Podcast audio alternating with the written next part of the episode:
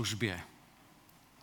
Poštol Pavel píše, vybízím vás, bratři, pro boží milosrdenství, nebo pro boží dobrotu, abyste sami sebe přinášeli jako živou, svatou a bohumilou oběť.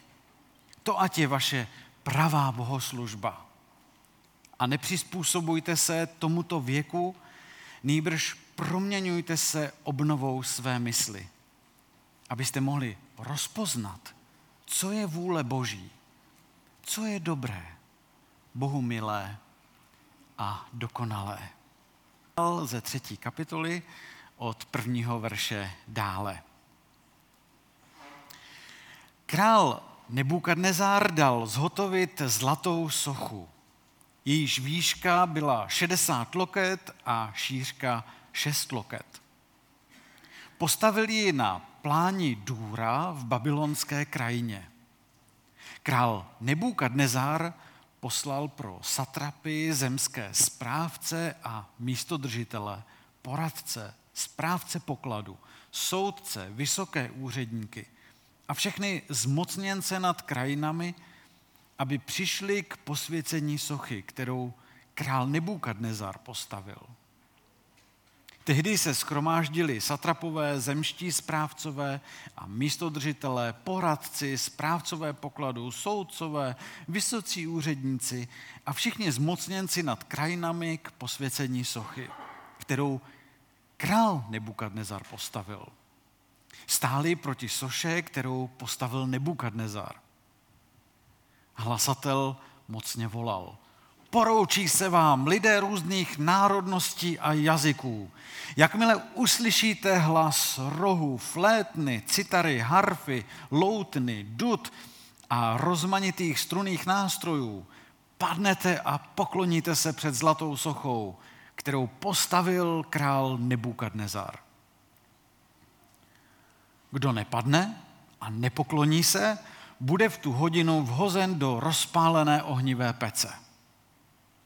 Proto v určenou dobu, jakmile všichni lidé uslyšeli hlas rohů, flétny, citary, harfy, loutny a rozmanitých struných nástrojů, všichni lidé různých národností a jazyků padli a klaněli se před zlatou sochou, kterou král Nebukadnezar postavil. V té době přišli muži hvězdopravci a udali judejce – hlásili králi Nebukadnerezovi. Králi, navěky buď živ. Ty jsi králi vydal rozkaz, aby každý člověk, až uslyší hlas rohů, flétny, citary, harfy, loutny a dud a rozmanitých struných nástrojů, padl a poklonil se před zlatou sochou. Kdo nepadne a nepokloní se, má být vhozen do rozpálené ohnivé pece. Jsou zde muži, judejci, které si pověřil zprávou babylonské krajiny. Šádrak, Méšak a Abednego.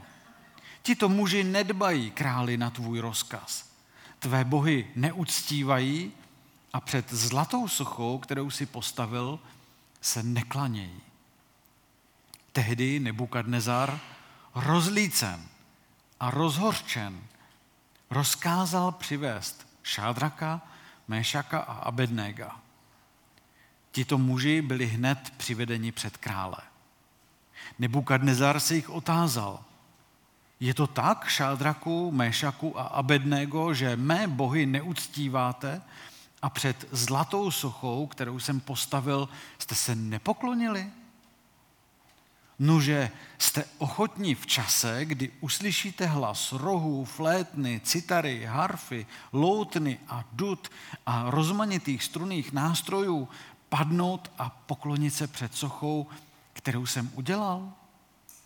Jestliže se nepokloníte v tu hodinu, budete vhozeni do rozpálené ohnivé pece. A kdo je ten Bůh, který by vás vysvobodil z mých rukou? A jak to pokračuje dál, to se dozvíme za chvíli. Tak Danielem se kromě úvodu dneska nesetkáme. Nebude to příběh o něm. podíváme se ale na jeho kamarády. Je možné, že v tom období té třetí kapitoly se Daniel ve službách vlády pohybuje ve službách v jiných částích babylonské říše. Tak a uděláme to tak, že z této třetí kapitoly si uděláme takové tři části. Budu se snažit aplikovat i za pomocí otázek každou tu část k přemýšlení. A nebo, kdybych to řekl slovy léta, představte si, že jsme u moře a uděláme si tři ponory do Bible a když se po každém ponoru vynoříme, tak si budeme aplikovat několika otázkami. Jo, uděláme si aplikaci. A potom se zase ponoříme a potom zase si dáme další aplikaci. Takže se zhluboka nadechneme a jdeme na to, protože dneska s rozpálenou pecí to bude hicák. Tak v této části knihy Daniel se setkáváme s velmi mocným králem Nebukadnezarem. Je tak mocný, že rozšířil tu svoji moc z Babylona až do Jeruzaléma tím, že ho dobil. Ale i mocní mají špatné dny. Jednou v noci ho potkal sen, který ho rozrušil, to je ve druhé kapitole, první verš, byl to sen o veliké soše, která měla hlavu z rizího zlata, její hruď a paže ze stříbra, břicho a boky z mědi, stehna ze železa, nohy dílem ze železa a dílem z hlíny. Tady přeskočíme detaily této sochy, jenom pro potřeby toho dnešního příběhu připomenu, že Daniel ten děsivý sen králi vyložil a když král slyšel výklad snu, čteme, a tady cituji z 2. kapitoly 46. verš, tu král Nebukadnezar padl na tvář, poklonil se před Danielem a potom pokračoval eh, v těch následujících verších. V pravdě váš Bůh je Bohem Bohů a Pán Pánu, který odhaluje tajemství, neboť se mi dokázal toto tajemství odhalit. Král pak Daniela povýšil, dal mu mnoho velikých darů, takže dalo by se říct jako v pohádce, jenže tady by skončila pohádka a život jde dál. Takže Daniel byl obdarován, všechno fajn, dokonce by se dalo říct, král velmi chápající, uctívá Boha, říká, je, tak to je skvělé, jaký Bůh je. A světe div se, král se rozhoduje, že nechá postavit sochu a nejen tak leda jakou, celou ze zlata. To už jsme tady na začátku třetí kapitoly, takže vypadalo to tak nadějně, že chápající král, kdo je král, kdo je Bůh, ale ne, král staví sochu. Cituji první verš. Král Nebukadnezar dal zhotovit zlatou sochu, jejíž výška byla 60 loket, šířka 6 loket. Postavili ji na pláni důra v babylonské krajině. Ach, ta socha. Králová odpověď se z začátku na ten sen zdála být slibná. Jenže právě třetí kapitola začíná tím, že Nebukadnezar odmítá žít v přiměřené reakci na ten sen, který mu Daniel vyložil. Místo, aby uctíval Boha nebes, staví sochu, zřizuje modlu a nařizuje, aby se jí všichni klaněli. Teď to je přece úplně naopak oproti tomu snu. Nebukadnezár tím dává najevo, v podstatě tím říká, on je pán. Nebukadnezár je pán. Nikdo mi tady do toho nebude prostě mluvit. Uh, jen si všimněte, možná, že už jak jsem to četl, jste si všimli, kolikrát se tam zdůrazňuje, kdo tu sochu dal postavit furt znovu a znovu. Král, no tak jakože on ji dal postavit, tam je napsáno, že ji postavil. To, tak samozřejmě to králové nedělají, oni jenom říkají, stavte, já to platím a oni staví. Ale to je způsob zdůraznění, aby bylo jasné, kdo zatím stojí. Nebukadnezar. To já jsem Nebukadnezár, ten mocný král, který postavil zlatou sochu a teď, až zazní festival nástrojů, tak se budete klanět. To je ironie té sochy. Králem postavená socha je v podstatě ironii na, na tu sochu, která se mu zdála ve snu.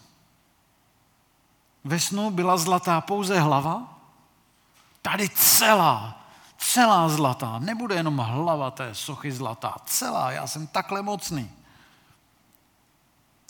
A ukazuje to, jak král vzdoruje snu, jak nechce, abych, aby se podřídil Bohu.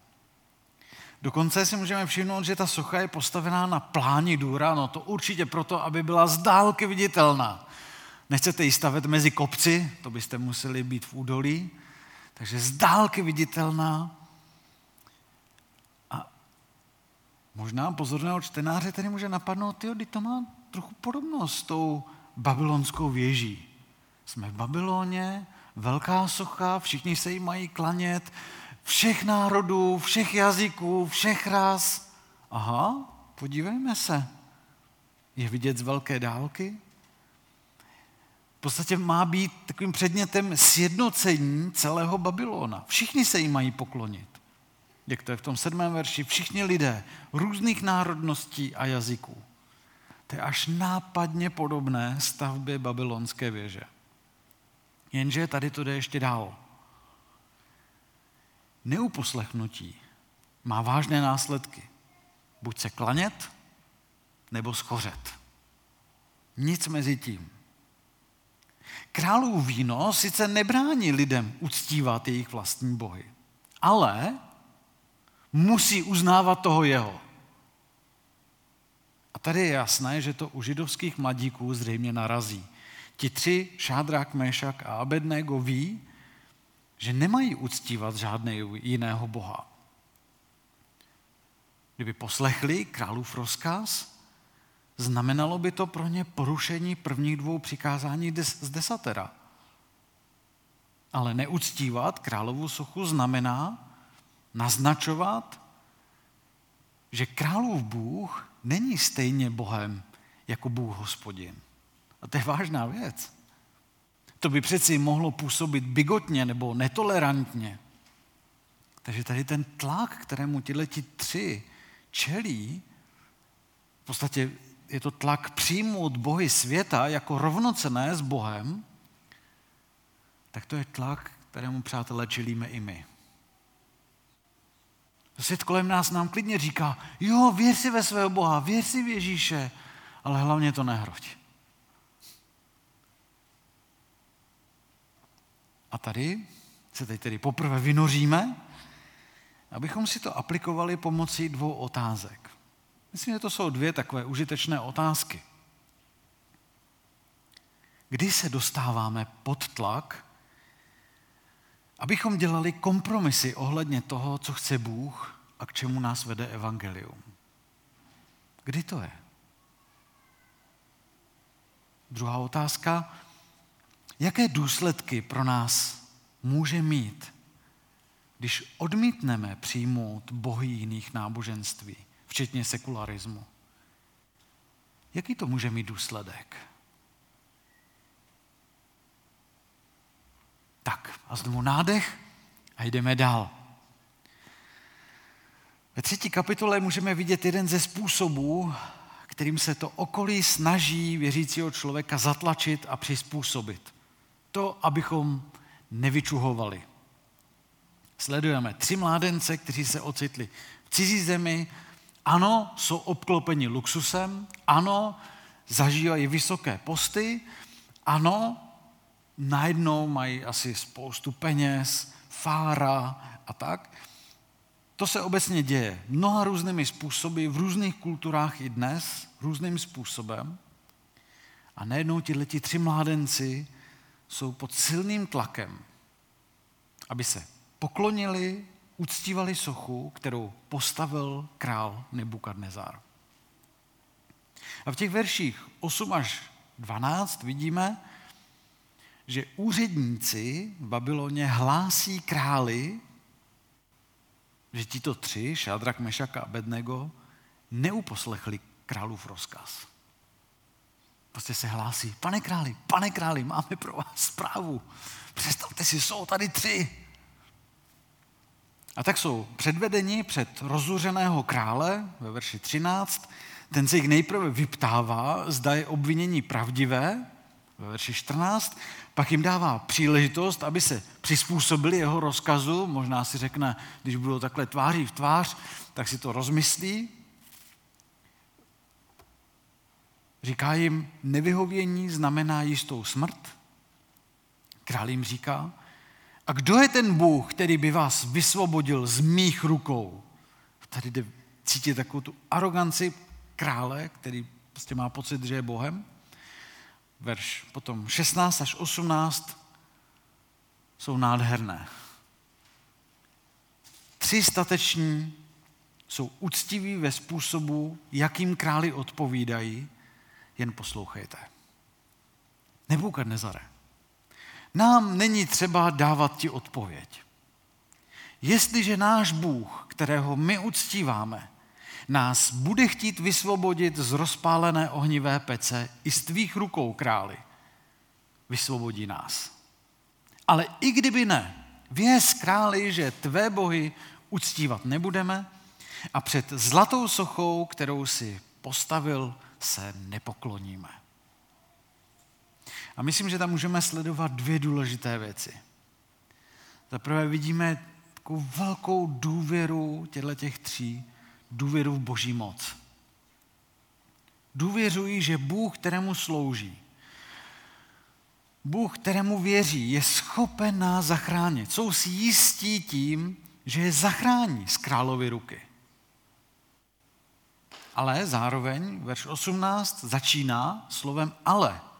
Ti tři stateční věří, že hospodine zachrání, ale ne vždycky tak, jak si to představujeme. Říkají, ale i když je Bůh nezachrání, přesto se nebudou klanět a uctívat zlatou sochu. Vidí, že může přijít východisko nějak ještě jinak.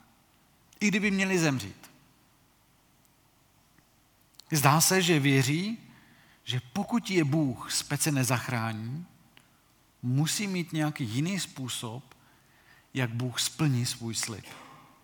Věří, že Bůh bude věrný slibům. Jenom ještě neví jak. A myslím, že to je lekce o tom, že víra věří, že Bůh plní svoje sliby a právě proto nemusíme dělat kompromisy se světem. Věřící člověk to prostě nepotřebuje. Neví jak to Bůh vyřeší, ale věřící člověk nepotřebuje kompromisy, co se týče věcí víry. To je postoj víry. Věřit, že Bůh dodrží své slovo a proto ho chceme i v těžkých okolnostech poslouchat.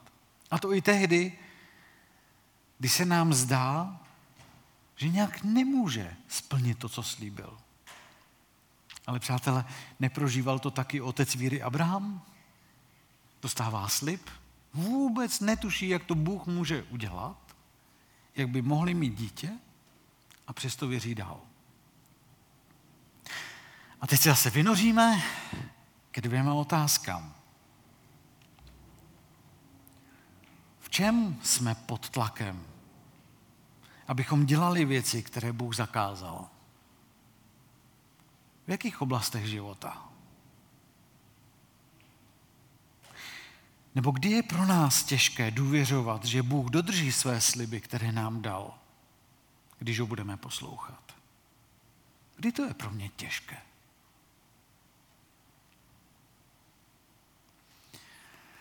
Tak nádech, a teď přicházíme do části, kterou jsem si nazval Fire Exit.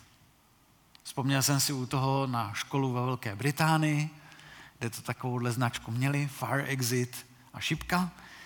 A tady je záměrně, jsem vybral šipku nahoru. Tam je totiž vysvobození z Fire Exit. Takže Šátrak, Mešak a Bednego neuposlechli králův rozkaz.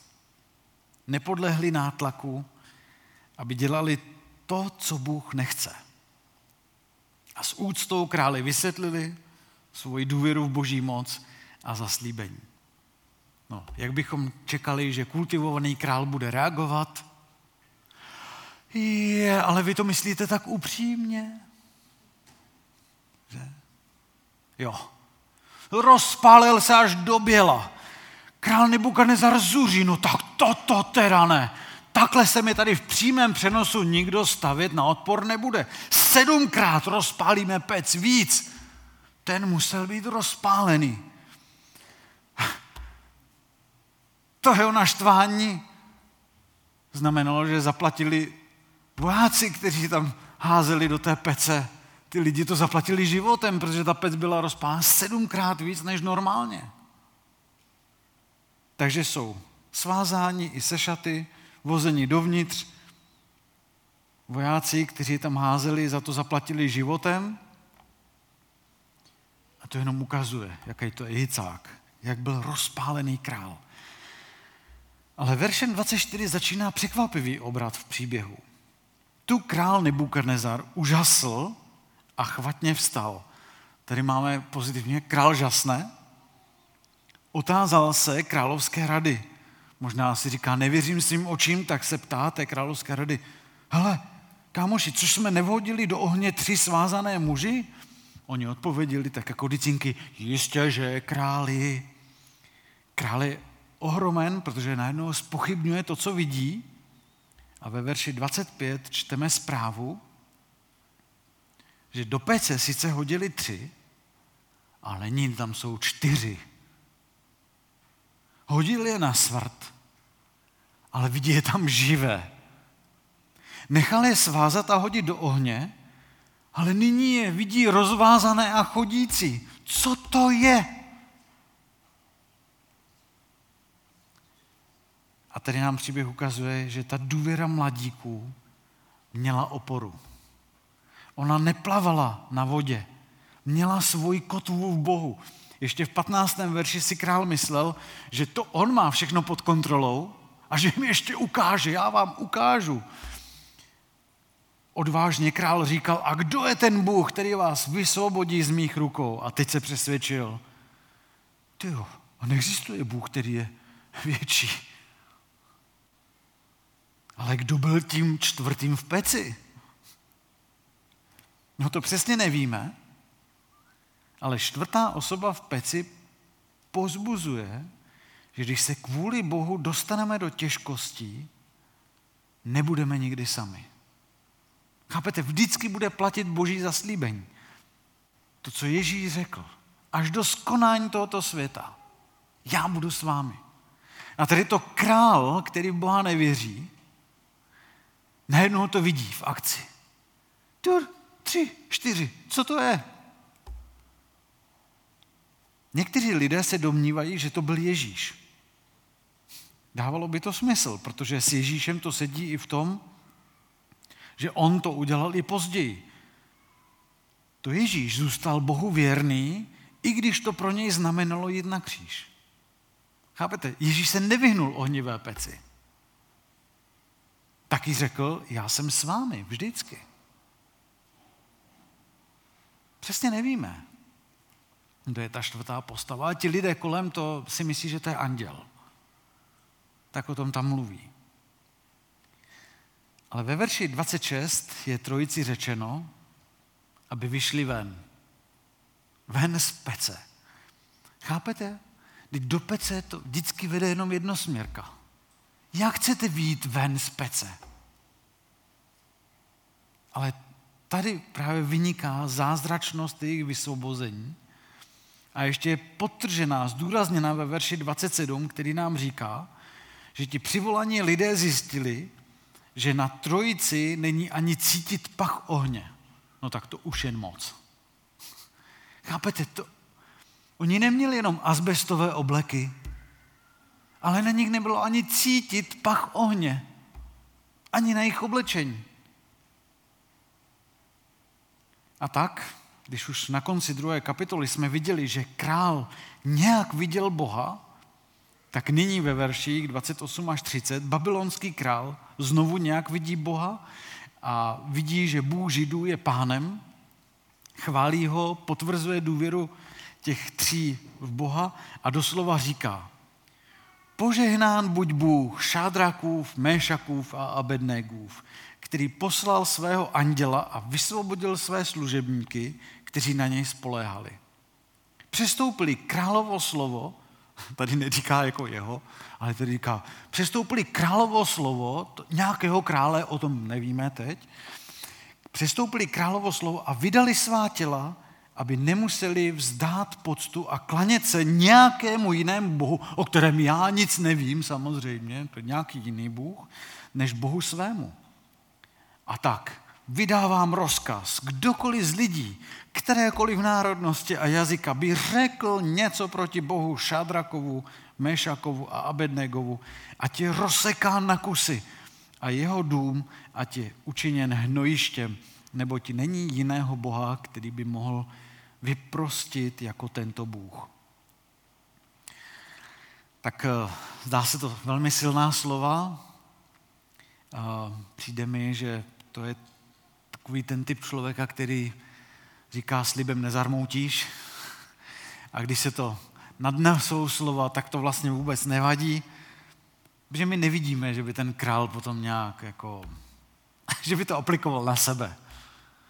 Že, že by to, že kdo by, eh, že kdo by přestoupili, nebo kdo by se eh, řekl něco proti Bohu Šadrakovu, Mešakovu a Bednegovi a tě rozseká na kusy, tak já si přeju, kež by mu to vydrželo, je tomu králi.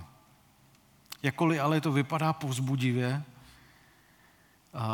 nic z toho totiž neznamená, že se král obrátil k Bohu, stačí číst dál. Čtvrtá kapitola. Tam se dneska nepodíváme, protože ti tři stateční, ti tři stateční jsou ušetřeni trestu smrti, protože důvěřují Bohu. I když jsou mimo Izrael ve vzdálené zemi,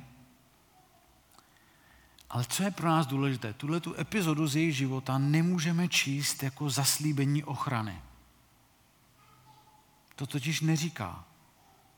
A to hlavně proto, a to hlavně proto, že list Židům, 11. kapitola, odkazuje i na tuhle tu kapitolu třetí z Daniela. Tam totiž se nám říká, že byli ve starém zákoně lidé, kteří prokázali víru a byli zachráněni od ohně. To je zřejmě asi tento příběh. Ale ta jedenáctá kapitola listu Židům pokračuje. Pokračuje tím, že jiní zachráněni nebyli, přestože věřili. Například, a konkrétně cituji z té Židům 11, například byli usmrceni mečem nebo řezáni pilou. A z toho vidíme jednu důležitou věc. Věrnost Bohu je to, co se počítá. Tam míří tento příběh. Pozbuzuje nás. Důvěřuj v Bohu, i když jsou těžké okolnosti. Někdy to znamená to, že dokonce Bůh zachrání a vytrhne z ohnivé pece.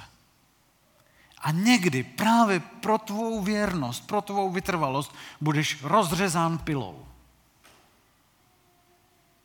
Ale pozbuzuje nás Boží slovo. Věř. Důvěřuj Bohu. Důvěřuj Bohu v každé situaci. I když je hycák. I když to tne do živého.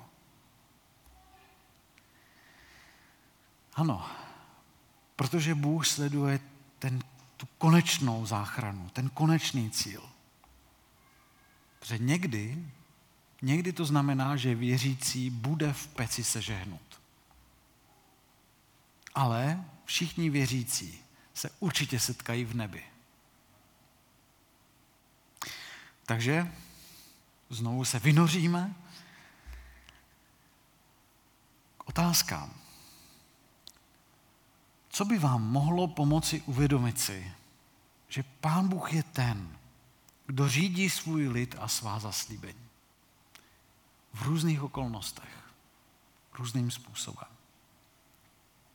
A to hlavní. Co by vás mohlo pozbudit, abyste byli Bohu poslušní? Abyste byli Bohu věrní? Ano, je možné, že přijde pro nás sledování. Že budeme postaveni do takové situace, jako byli postaveni ti tři. Kdy to bude jasná konfrontace. Buď se pokloníme jinému Bohu, nebo zemřeme. Připravujeme se na to, že to může nastat. Všimněte si, že i v naší bezpečné zemi se to může otočit raz dva. Tam v Babyloně to taky přišlo jako blesk z čistého nebe. My nemáme zaslíbení, že v České republice to bude až do naší smrti všecko cajk. Nemáme. Máme zaslíbení Boží. Já jsem s vámi až do konce věku. To je jedna věc. Můžeme zapírat Ježíše až takhle, na hranu. Ale můžeme také zapírat Ježíše i tím, že si budeme Ježíšova slova překrucovat.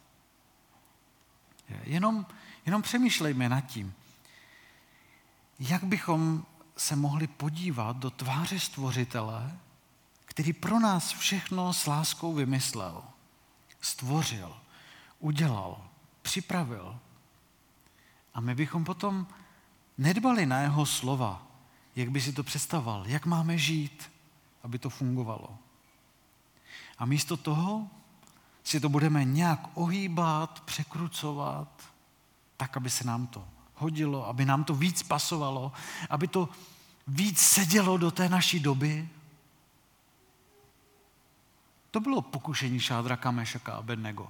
Že oni mohli taky říct, no počkej, o, jo, jo, jo, nemáme se klanět, ano, no ale tohleto, tohleto by se dalo určitě nějak jako vyložit tak, že kdybychom se poklonili téhleté soše, že by to neznamenalo, že bychom se ničemu jinému neklanili. Tohle to jsou i naše pokušení. Hledat si exitové cestičky z ohně.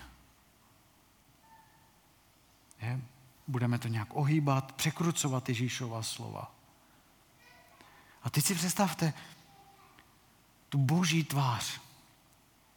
Ona musí být nejenom překvapená, když tohle to začneme dělat, ale jak musí být zarmoucená. Možná s otázkou, proč? Proč to milované dítě děláš? Proč mi nevěříš? Teď přece takhle, jak ti to říkám, jak má žít, tak je to dobře. Prosím, proč?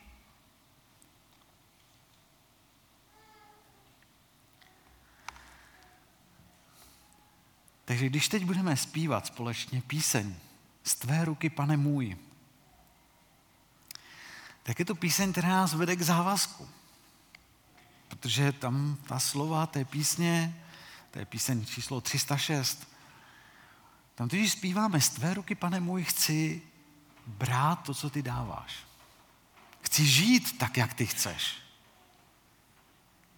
Rozumíte? A to je závazek Šádraka, Mešeka a Bednega. Nechci si to dělat podle svého, ale chci to dělat podle Božího. A tak eh, budeme zpívat tuhle tu eh, píseň jako naše vyznání. Když to není vaším vyznáním, tak to radši nespívejte, protože Pán Bůh ta naše slova bere hodně vážně.